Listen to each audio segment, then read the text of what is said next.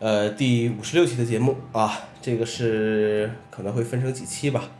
iPhone 八的不客观使用感受的第一部分啊，外观和无线充电。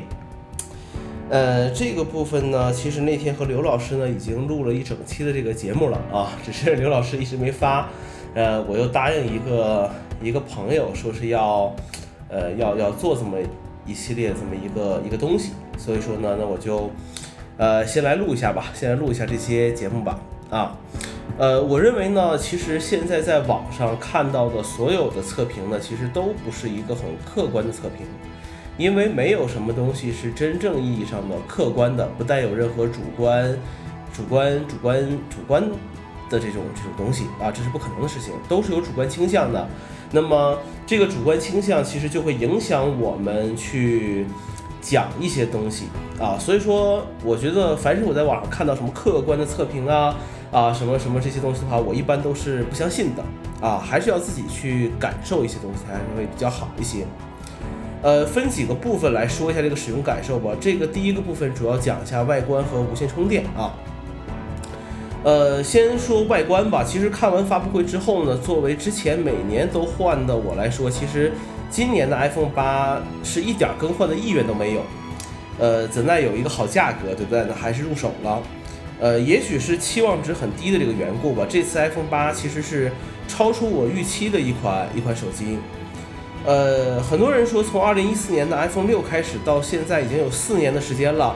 呃，这个四年的时间几乎都没有进行过一个外观的一个大的改变，这样子真的好吗？呃，很多人说今年这个不应该叫 iPhone 八，应该叫什么？应该叫 iPhone 六 S S S，啊，应该叫这么一个机器。其实我觉得这只是人们的一种期望罢了。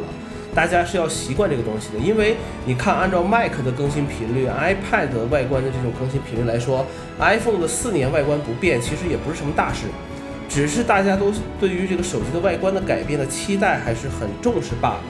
手机因为是什么？是我们的体外器官，使用频率远远高于 Mac 和 iPad，所以说你不换外观，别人怎么知道我换了新手机呢？啊，这种想法其实非常非常的多。啊，零售店面的时候，我们遇到很多消费者看到这个 iPhone 八之后，第一眼就会说：“哎，这个东西啊，跟七没有区别吗？那我还是等等 Ten 吧，对不对？”呃，我们不愿意去了解一些内在的东西，我们更在意外表的变化。骨子里坏透了，这东西没什么啊，只要有一副好皮囊，那也是不错的。那么今年这个颜色来讲的话，呃，回归到了三种基本配色。啊，灰色、银色、黑色，灰色依然是我的首选啊，因为它的前面板是黑色的。呃，银色这次比较偏白，而金色的话呢偏粉。呃，我这次觉得背面来讲啊，金色其实是最好看的啊，有种这个布丁的这种感觉。你看这个吃货的这个本质就就暴露出来了 啊。呃，当然了，那如果是前面板如果是黑色的话，那我肯定去选这个选这个这个这个金色这个机器了。呃，总体上我觉得啊，今年这个颜色三种颜色都有点怪怪的感觉，没有呃去年 iPhone 七系列那么分明那种感觉。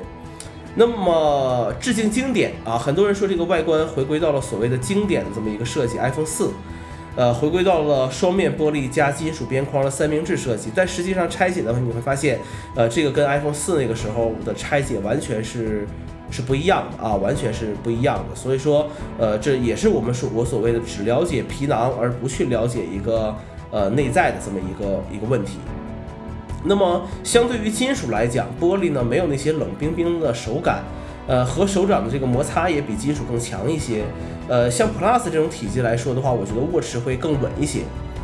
那么换成玻璃来讲的话，最重要的应该就是无线充电了。那么这个就是第二个问题，就是无线充电的世界是怎么样子的？这个是大势所趋，不管你愿意还是不愿意啊，你无线的产品就是会越来越多，越来越方便。iOS 五开始 OTA 升级，让这个系统摆脱了 iTunes 的束缚。呃，iTunes 十二点七更新之后，去除了 iOS 的 App Store，iTunes 回归到了这个管理音乐的角色。其实你会发现，你的 iOS 设备和电脑之间的联系越来越弱。啊，那么备份这个 iOS 设备的重任也从 iTunes 转移到了 iCloud，包括这次其实新机做迁移的时候，你会发现你直接两个东西扫一下就可以直接通过 WiFi 做一些迁移，这个也是非常非常方便的一个东西。也就是说，你的 iOS 设备是越来越独立的一个一个东西了。那么我们的数据线从之前的这个导数据充电的两种功能，那么我们就变成了充电这一种功能。那么我们现在也开始慢慢让充电口开始进行淘汰了。Apple Watch 就是先例。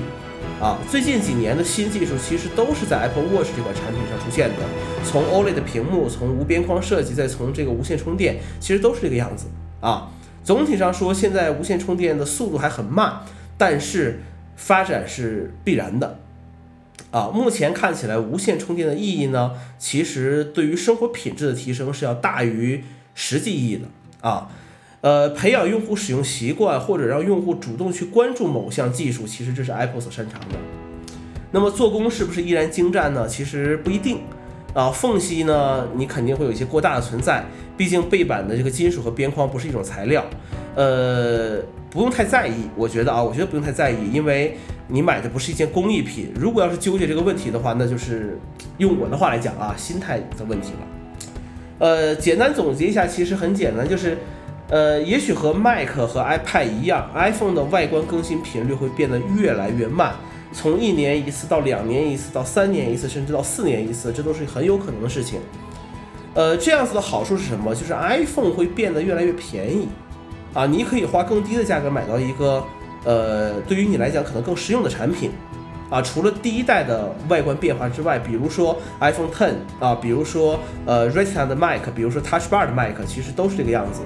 第二次更新的时候，这个价格就会降很多。当然了，呃，你的配件啊的通用性也会增强很多。比如说这一次我用了 iPhone 8 Plus，我就不用再去换那个 Olyclip 那个摄像头了，那个镜头了，这也是带来的一个好处，对吧？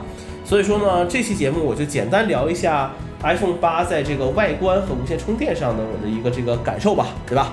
呃，希望大家呃收听一下，收听一下，也是我安利的一个一个一个状态吧。OK。那今天节目到此为止啊，谢谢大家收听，我们下期再见。